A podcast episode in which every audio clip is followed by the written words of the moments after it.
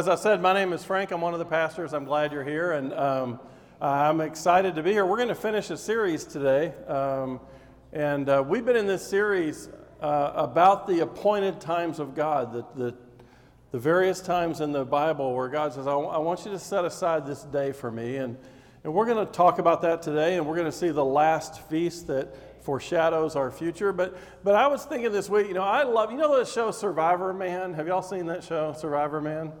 I'm the only one that ever watches it, is that right? they take this guy or some person, they drop him off in the middle of nowhere. It could be a desert, it could be a jungle, it could be an ocean, it could be an island. And they have to survive, and their skills are absolutely amazing to me. I mean, they tell you, I got a toothpick, a bottle cap, and whatever, and somehow they figure out how to survive. And every show is the same. Just like every sermon I preach is the same. It's, uh, it's get over yourself, surrender, be transformed more. That's basically the sermon. But the, first, they have, they have to have three things that they're going to survive. Um, and it doesn't matter where they are in the world, doesn't matter what they're going to do. They have to have some form of water, They've got to have some lighter heat and they've got to have some kind of shelter. It's real simple when you think about it. When you come to survival, every show is the same water, light, shelter. Water, light, shelter. Without those three things, they're probably not going to survive. Now, similarly, Jesus came on a mission to earth too. Although he came not so he would survive, he came so we would survive. And guess what? He said, I came to make sure you know where to find spiritual water and spiritual light and spiritual shelter. You see, because what you need is not physical, what you need is spiritual. And these three things play a key role in our last feast that we're going to talk about today. The final feast is all about making sure that until Jesus returns again, we know where to find spiritual water. We know where to find the light of God, and we know where to find our shelter foreshadows a day when we'll all never have to search for those things again. Appointed times. Across the ages, God has sought after his people of Israel. He wanted to bless them and through them bless others and the rest of the world. That redemptive plan was outlined in seven different feasts in the book of Leviticus. The word feast means appointed time. In a sense, these times represent days when God says, I want you to focus on me for a purpose. Seven feasts, four are in the spring, three are in the fall. They all tie to the harvest. And all seven of them, if you look at them, they prophetically speak, they foreshadow, they're a dress rehearsal for the story of the Messiah. Spring feasts were all accomplished during the first mission of Jesus to earth. The last fall feast will be accomplished when he returns a second time. Each feast is a celebrated rehearsal. Now, we've seen in the four spring feasts those appointed days the, the crucifixion on Passover, Jesus, the Lamb of God, being sacrificed for the people of God his burial in unleavened bread, taking, taking apart the afikomen, the, the bread of God, the bread of life, and setting it away for a while, sinless and perfect, without any leaven.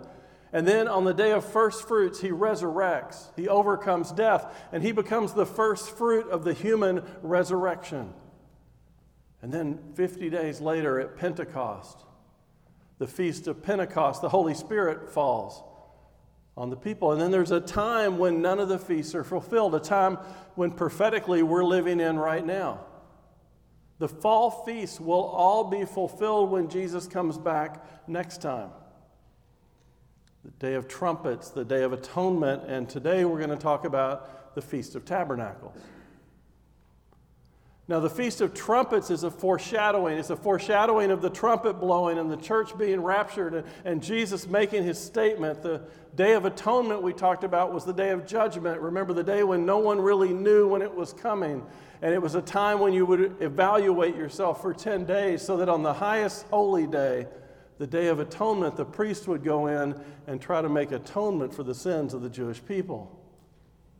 And then the return of Jesus as Messiah. Today we're going to study the last appointed feast, the seventh feast. It's called the Feast of Booths or the Feast of Tabernacles. It's also called Sukkah. This feast is a major blowout, tailgating party. That's what this feast is. Yeah, people come from all over it, and they blow it out for days. They're all in the parking lot, essentially, of the temple. Didn't really have one, but, but they're all there. Everybody has to be there. It is a major party. A serious, solemn day of surrendering to God, confessing your sins, that's all gone. This is a celebration that God has forgiven your sins. Your name is in the book of life. You're going to be with Jesus. Well, they thought you were going to be with the Messiah forever. Your name is in the book of life. By the time this feast occurs, all the harvesting is done, the work is completed. It's time to come together as a group of people and rest and celebrate what God has done throughout the year. It's also called the Feast of the Ingathering because everyone comes to this feast. Sukkah falls on the 15th day of the seventh month, just like the Feast of Unleavened Bread. It's a seven day feast. The first and eighth days are considered Sabbaths, whether they fall on a Sabbath or not. High holy days. This is the third and final pilgrimage feast to Jerusalem. Remember how we talked about how at Passover and Pentecost they all had to come to Jerusalem? It was required that every male present himself to the temple in Jerusalem. And then this one is the last feast, it's the last pilgrimage feast. So the Jewish people would typically go to the, the Passover feast, the unleavened bread, the first fruits. That was all one week. And then they'd turn around and go home. And 50 days later, they'd come back for Pentecost. Then they'd come back and go home, and they'd stay there all summer until the fall, until finally this feast came, and they all came back to Jerusalem to celebrate this last feast. Now, the theme of the feast is pure joy. That's the theme. Celebration of being in the presence of God. Joy that had been provided for their ancestors in the wilderness joy that God once again provided their harvest. It was during this feast that Solomon dedicated the temple. Ancient celebration. It was also during this feast that once the temple was built, the Shekinah of God, the glory of God, fell on the temple and the Holy of Holies. So, this is a time when it's, it's, it's a foreshadowing of God showing himself in his full glory. We're going to see that play out in several stories today. Feast of Tabernacles. It's about a booth, really. We call them tents. Um, they're a booth, and they uh, was supposed to be an annual reminder of the time when they wandered through the wilderness for 40 years. And so everybody not only came to the temple during this feast, but they had to erect an outdoor tent to live in for seven days, eight days. So it's like imagine this big like uh, KOA mixed with a, a really big KOA, maybe one of those Winnebago parties they have every year somewhere, and you mix it with uh, let's say a huge tailgating party, and then you add to that just absolute joy. You're beginning to understand what this is about. Woodstock. Yes. Only this is planned and actually less drugs, I think. Okay, I think that's the key. All right, so let's take a look at this feast in Leviticus. Uh, we're going to be in Leviticus 23, verse 33. And the Lord spoke to Moses, saying, Speak to the people of Israel. On the 15th day of the seventh month, and for seven days, is the feast of booths to the Lord. On the first day shall be a holy convocation. You will do no ordinary work. For seven days you will present food offerings to the Lord. On the eighth day, you'll hold another holy convocation and present a food offering to the Lord. It is a solemn assembly. You shall do no ordinary work. Fantastic. It's like our Labor Day, but it lasts eight days. On the 15th day of the seventh month, when you've gathered in the produce of the land, you shall celebrate the feast of the Lord for seven days. On the first day, a solemn rest, eighth day, solemn rest, you shall take on the first day the fruit of the splendid trees, branches of palm trees, and boughs of leafy trees and willows on the brook, and you shall rejoice before the Lord your God for seven days. So they will take palm leaves, they will wave them to God. It's part of their ceremony.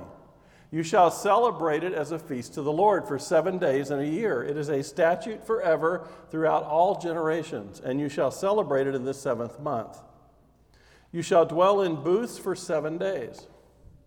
All native Israelites shall dwell in booths, that your generations may know that I made the people of Israel dwell in booths when I brought them out of the land of Egypt. I am the Lord your God. Okay? Booth or tabernacle. It, it really means a, a, time to remember. There were three observances they had to follow. One, they had to live in a booth. Second, rejoice before the Lord with branches. Third, daily sacrifices and offerings. The feast is associated with rain, water. It makes the beginning of the rainy season. Okay? If they were going to have a harvest, in the spring, it had to rain at the end of the year. Jerusalem receives as much rain as London. They just get it all in four months. Okay, so they have a very significant rainy season. And these rains are necessary if they're going to get the next crop. So, so this feast has always been associated with praying for rain or praying that God would provide water. It's part of the feast. It's a huge campout, thousands of huts, all within a Sabbath walk to the temple. Thousands of campfires. It's a joyous week laughter, singing, dancing. The Feast of Tabernacles was all about water and light. The anticipation of water, God's provision, became a key component of the celebration. Water always symbolized to the Jews and throughout Scripture the Holy Spirit of God, the Spirit of God. The outpouring of the Holy Spirit in relation to salvation is a key theme throughout the prophets. Isaiah, for I will pour water out on thirsty lands and streams on dry ground. I will pour my spirit out on your offspring and my blessings on your descendants. Zechariah, I will pour out on the house of David and the inhabitants of Jerusalem a spirit of grace and pleas for mercy, so that when they look on me, on whom they have pierced, they shall mourn for him as one mourns for an only child and weep bitterly over him as one weeps over a firstborn. With joy you will draw water from the wells of salvation. Water. Every day of the feast, there was this process called the sacrificial pouring of water. It was offered to the Lord as a visual prayer for rain and for the salvation that would come from the Messiah. The high priest would lead a profession of, or a procession of dancers and musicians and worshipers. They would go through the street and they would go down to the pool of Siloam. And in that pool of Siloam, the high priest would carry a golden pitcher and held about a quart of water, and he would collect water from the pool of Siloam. And then they would all come back in procession to the Temple Mount, singing songs, dancing, joyous. At the same time, another procession headed south out of the temple, and they collected in great abundance the willows of the brook that was there. They brought the willows to the temple and they placed them on the side of the altar, creating a canopy of drooping kind of willow branches over the altar. The high priest would lift his hands holding the golden pitcher of water, and as he pours out the water on the willow he, that covers the stone altar, the people would wave their palm branches towards the altar and begin singing and crying out. And they always sang and cried out messianic psalms.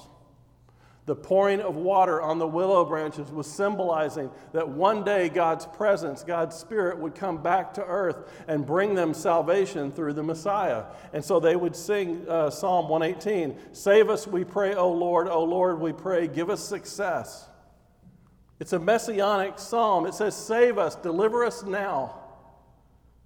With palm leaves, they shouted as Jesus entered the temple. Remember, we talked about that on Palm Sunday, on the day when it was foretold that the Messiah would present himself as the Lamb of God, the crowds lined the streets looking for the Messiah, and here comes Jesus. And they were crying out, Hosanna, Hosanna, save us, save us now.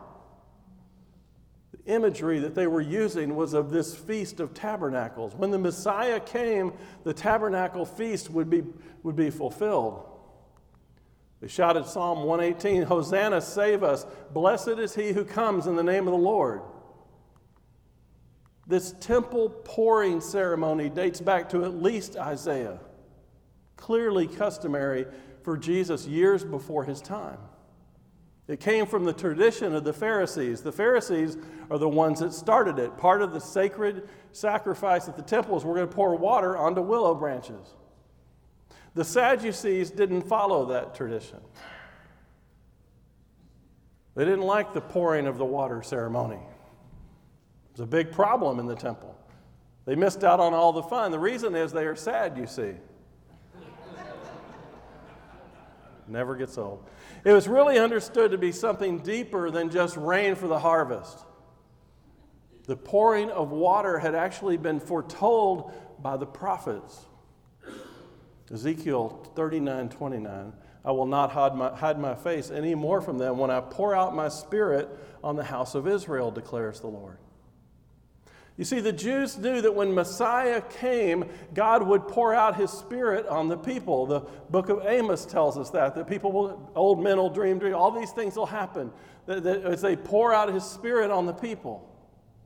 The water pouring ceremony symbolized that one day for them the Messiah would come and he would pour water out on the people. There would be a day in the future when they believed that would be fulfilled. We look forward and we know that it's been fulfilled, and we see it again promised in Revelation. Revelation 7 9. After this I looked, and behold, a great multitude that no one could number from every nation, all tribes, people, languages standing before the throne, before the Lamb, clothed in white robes with palm branches in their hands. Who's he talking about? Us. Get ready. One day you're going to be in a robe with palm branches in your hand, and you'll be part of a great multitude from every nation, every culture, every person. All the believers from all time will be standing there with you. This is not a fantasy, this is a day on your calendar crying out with a loud voice Salvation belongs to our God who sits on the throne and to the Lamb. You see, in addition to water, this feast is also about light, specifically candle light. With that many people there at night, they needed to have some light, right? They're all camping out. In the outer court of the temple, an area called the Court of Women, this is the very court where the widow, remember, made her tithe at the temple, and Jesus said she's given more than all. It happened in the court of women. Now, the court of women was a place where everyone could come and bring their gifts. On the first day of the Feast of Tabernacles, four towering menorahs were erected in the court. And they would be, sorry for the quality of the picture, but this is the only one I could find, where they, they literally would keep these, these uh, candles lit for the entire eight days. And they had, they usually took the young priests, they put them on a ladder, they hoped they didn't fall off. They had to carry oil up there, keep them burning for the entire time. And so light was a huge thing as part of the ceremony during this week. They towered 75 feet up in the air. The feast occurred in the middle of the month. The moon at that point would have been almost full, so they had a little bit of light at night. All night long, elders performed impressive torch dances. Don't expect that to happen here. I talked to Ed about it. He said no. These dances occurred every night and became a prelude to the water ceremonies every morning. Light was a reminder of God's revelation, God's guidance, God's scriptures, God's truth. Psalm 18 28. For it is you who light my lamp. The Lord my God lightens my darkness. Psalm 27 1. The Lord is my light and salvation. Whom shall I fear? Micah 7 8. When I fall, I shall rise. When I sit in darkness, the Lord will be a light to me. Isaiah 2 5. O house of Jacob, come, let us walk in the light of the Lord. Isaiah 60. Arise, shine, for your light has come, and the glory of the Lord has risen upon you. The light was felt to represent the Shekinah glory of God, the essence of God. It was a reminder that one day Messiah would come, and when he came, he would provide light not only for the temple, but for the world. We know that will be fulfilled through the book of Revelation, chapter 21 And I saw no temple in the city, for the temple is the Lord God Almighty and the Lamb. And the city has no need of sun or moon to shine on it, for the glory of God gives it light. And its lamp is the Lamb. See, we're seeing a foreshadowing. Now, one of the things that's interesting is you've been reading in the Bible about this feast for years. You just didn't know it, most likely. John 7 1. After this, Jesus went about in Galilee. He would not go about in Judea because the Jews were seeking to kill him. Now, the Jews' feast of booths was at hand. So his brothers said to him, Leave here and go to Judea, that your disciples may also see the works you're doing. For no one knows works in, for no one works in secret if he seeks to be known openly. If you do these things, show yourself to the world. So his brothers are saying, Look, if you're who you say you are, go to the festival of booths, say who you say you are, prove that you're the Messiah, or shut up. We're tired of hearing it. His brothers didn't believe in him. We know that from the next verse. For not even his brothers believed in him. Who is that? That's James. Those are people that we're familiar with. At this time, they were kind of giving him a hard time. Either go to the temple and present yourself at this feast, or be quiet. Jesus said to them, My time has not yet come, but your time is always here. In other words, my time has not yet come. I'm not to reveal myself yet fully. But your time to go to the feast and find the Messiah has already come. It's here all the time. The world cannot hate you, but it hates me because I testify about it that its works are evil. Jesus says, Look, you go up to the feast. I'm not going up to the feast, for my time has not yet fully come. Notice the word fully. Usually that implies in Greek that it's almost there. It's not fully come as opposed to not come. Not come means it could be way in the distance. Not fully come is I'm waiting for like something to happen. After saying this, he remained in Galilee. Now, this is huge. This is the Feast of Booths. This is a pilgrimage feast. You have to go. Every Jewish man is commanded to present himself during the feast to the temple.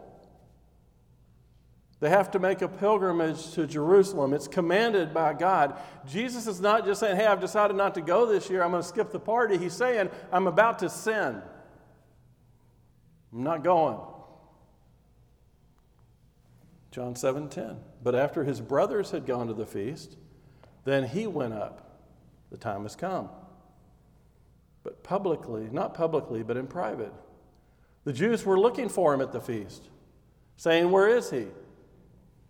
You see, one of the ways they would find the people they're looking for that they're trying to arrest or whatever, they wait for one of the pilgrimage fees. You have to show up. They're looking for him. And there was much muttering about him among the people. While some said he's a good man, others said, no, he's leading the people astray. Everywhere Jesus goes, you get those two responses. He's either a great God or he's leading everyone astray. There's really no middle ground. Yet, for fear of the Jews, no one spoke openly about him. Think about that. You couldn't even say his name. John 7 14. About the middle of the feast. When is that? What do we know about the feast? Eight days, right? Okay, he missed the first few days. Jesus went up to the temple and began teaching.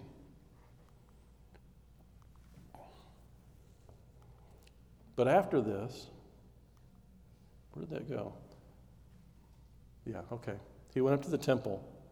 But then John tells us on the last day of the great feast, the great day, remember the last day is a Sabbath day. It's the last day. Everybody's getting ready to go home. It's like the last day of camp or whatever. It's the big moment, the big reveal, the big thing. It's called the great day. The last day of the feast before the final Sabbath. The last day was the most important day of the feast. On this day, the water would be poured out for the last time. In the evening, huge candlesticks would be extinguished, bringing darkness over the courts. A reminder to the Jews of what happens if they miss the Messiah. It was on this day that Jesus began to teach them and us about what this feast is really all about. That moment on the seventh day, it's the most important moment. The people are waving palm branches. They're shouting, Hosanna, save us, save us. And the high priest has gone to the pool of Siloam. They've all gone down there, where they all come back. He's there at the altar. This is the big moment. He's going to pour the water out for the final time. Most sacred moment of the feast. They've all been waiting for this all week long. Everybody watched the high priest as he's pouring out the water, symbolizing the Spirit of God, hoping that one day Messiah would come and fulfill this appointed feast and save them by pouring his Spirit out upon them. It's the most joyous moment of the most joyous feast of the entire year. No, everybody talks about. It. I can't wait till he pours out the water. And in that moment, that sacred, holy moment, the seventh day of the feast, people are crying out to God, please give us water. We need water to sustain life. We need water for the harvest. God, please provide water. They're all waving palm branches. They're shouting, they're singing, Hosanna, save us, save us now. Jesus interrupts them in a loud voice. On the last day of the feast, the great day, Jesus stood up and cried out, If anyone thirsts, let him come to me and drink. Whoever believes in me, as the scriptures have said, out of his heart will flow rivers of living water. Picture this Jesus is there with them. It's the high moment for the high priest. It's like his, his biggest moment, and Jesus completely interrupts him. You want real water? Come to me. Stop looking at pouring water out on an altar. I'm right here. It says he screamed it, he called it out. Jesus was telling, Look, you don't have to wait. You can be saved right now. Messiah is here. I will give you living waters of the Holy Spirit. It's just like Jesus had told the woman at the well, remember? Jesus answered her, If you knew the gift of God and who it is that's saving to you, give me drink, you would have asked him. And he would have given you living water woman said to him, Sir, you have nothing to draw water with. The well's deep. Where do you get that living water? Are you greater than our father Jacob? He gave us this well and drank from it himself, as did his sons and his livestock. Jesus said to her, Everyone who drinks of the water will be thirsty again, but whoever drinks of the water I give him will never be thirsty again. The water that I give will become in him like a spring of water welling up to eternal life. In other words, Jesus is telling the crowd, I'm the answer to your prayers. I am the Messiah. I'm God. I can save you right now. You will never thirst for salvation again. Now, the high priest at this point is furious. He's indignant. He has now been threatened. Somebody has interrupted his holy ceremony. No one interrupts the sacred temple ceremony. Who gives him authority to declare themselves as Messiah in the Feast of Booths right now? Then John makes the understatement of the Bible. So there was division among the people over him. Yeah, you think? But Jesus wasn't done. Tens of thousands of pilgrims had flooded the outer courts. Many carried lighted torches to light up their way. In the, country, in the courtyard of women, the 75 foot tower lights were shining brightly. They'd been going for seven straight days. The priests had been speaking for seven days about how one day Messiah would come and he'd bring spiritual light into darkness. But then to close the ceremonies, to end the party, and to prepare for the Sabbath,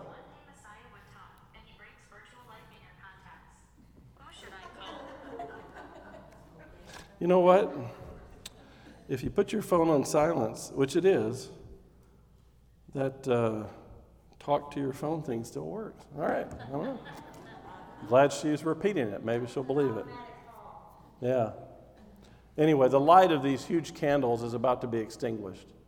And there's a moment when everybody realizes as those lights go out that Messiah is not here yet. There go the lights. We're back in darkness. It's a great feast, but he's not here yet. And they actually walk away in darkness. to remind them that Messiah is not yet here. In that moment, Jesus once again pierces the darkness with words of truth. John is careful to give us the location. These words he spoke in the treasury as he taught in the temple. The treasury is in the court of women, the place of lights.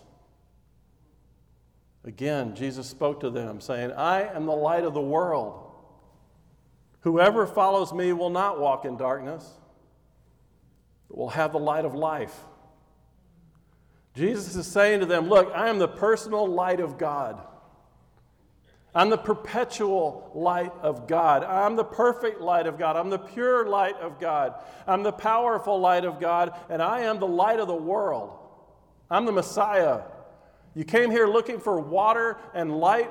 Here it is. Come. On this feast years ago, the Shekinah glory of God fell in the temple, and today Jesus is saying, I am that glory. Jesus used this powerful moment in the Feast of Tabernacles to offer himself as living water and the light of their salvation. He clearly claimed to be the Messiah, the fulfillment of the dreams of all the prophets. But Jesus also uses this feast to teach us as well. The booth is a temporary dwelling place.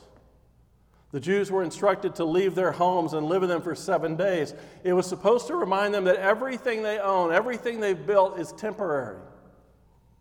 The booth reminded them that we're all going to make temporary dwellings in the darkness, but under God's protection and covering.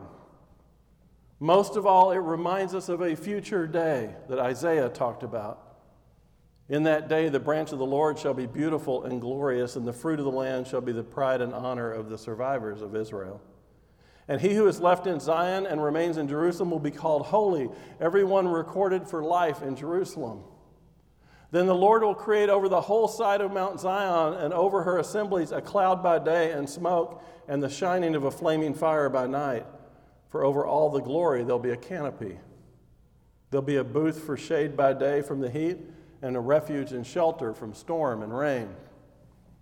In that day, when Jesus reigns, he will be a booth of shade in our heat. He will be the refuge from the storm. Isaiah is talking about the millennial kingdom to come.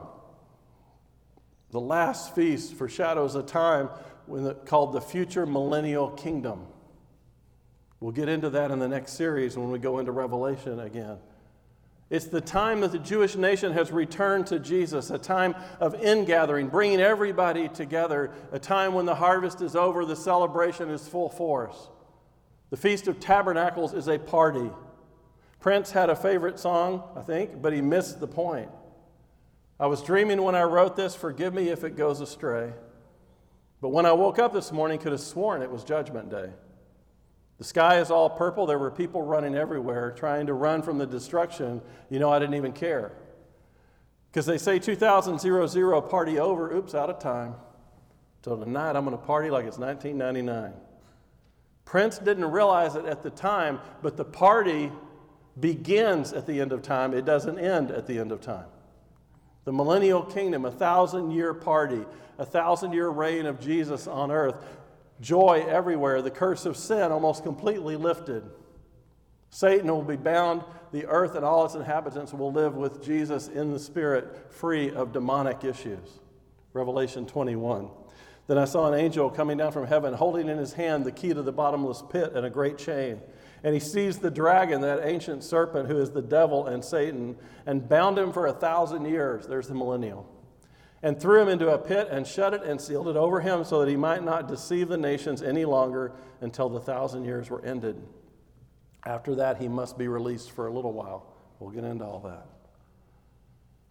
The prophet Zechariah said, Not only are you going to celebrate this feast now, you're going to celebrate it in the future forever. Then everyone who survives of all the nations that have come against Jerusalem shall go up year after year to worship the king the Lord of hosts and to keep the Feast of Booths. God said, We'll do this for all generations, and we will. Now, Peter, you know, is my favorite disciple. I bust on him a lot because he's very impulsive. Peter speaks before he thinks. It's beautiful. It reminds me of me. If there's silence, Pe- Peter's going to fill it, even if he has to fill it with stupidity. That's kind of where Peter is. It's kind of like whack a mole. He pops up, he gets whacked down. I feel sorry for him, though, because he's trying his best. There's a situation recorded in Scripture where Peter totally gets what's happening. He, like, totally gets what's happening. He answers without even being asked, but he's wrong. See, now I feel bad for Peter because Jesus said, You're going to deny me three times. The guards show up, he cuts the guy's ear off, and Jesus says, Don't do that. And Peter's like, Wait a minute, I said I wasn't going to deny you. Right? He tried, he was doing good. But one thing Peter knew for sure was that the Feast of Booths promised in the future that one day Messiah's kingdom would come. And when Messiah's kingdom came, we'd celebrate the Feast of Booths. Jesus would reign on earth, the kingdom would come, and they'd finally get to celebrate the Feast of Booths. Now, you got to understand, Peter and them expected Jesus to fulfill this prophecy any hour.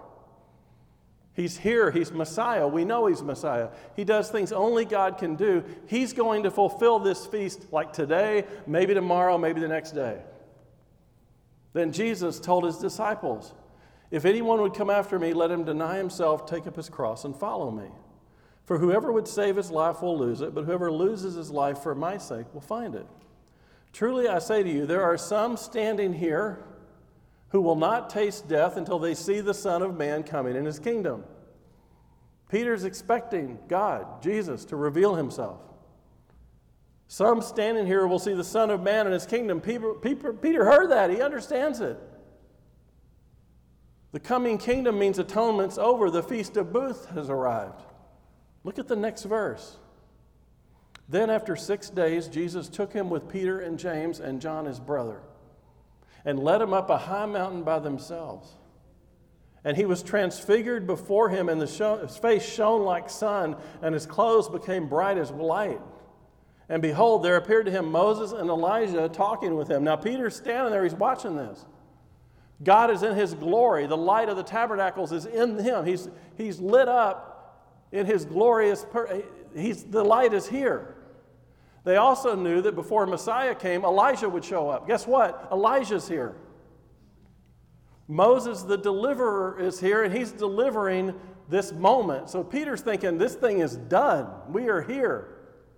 It's all about to happen right here, right now. Jesus lights up. His face is like the sun. Peter can't even look at him. His clothes are white as light. Imagine that moment for Peter. And Peter said to Jesus, Don't miss this. Lord, it's good that we're here. I'm scared to death, but it's good that we're here.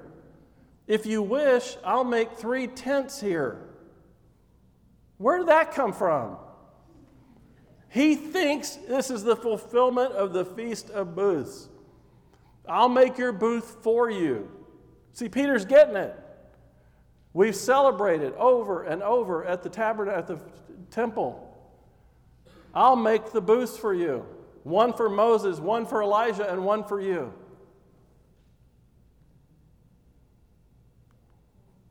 Peter knew one thing for certain that in the kingdom we'd be celebrating the Feast of Booths. He wanted to show Jesus that he understands what's happening. He's right on the money, almost. What he didn't know was that he was just getting a glimpse of what was to be our future. It wasn't the arrival of the kingdom itself, it was just a brief revelation. Peter was ready. Sukkah became a symbol with the king reigning in his kingdom, and Peter's ready to build the, the booths. So Peter, representing his feast, the feast that they all long for, offered to build tabernacles. Right idea, not yet the right time. Jesus taught that in order to survive spiritually until his return, we would need to make sure that we are firmly established as the light of our souls in darkness of our sins, that he's established to make sure that we are rivers of living water of the Holy Spirit, and we had to know that we're sheltered with him and under his wings. When he said, I'm going to prepare a place for you, he also gave us the Holy Spirit, but he wanted us to understand you have what you need to survive while I'm gone. Spiritually, you've got light, you've got water, and you've got shelter. That last feast points us to a future day.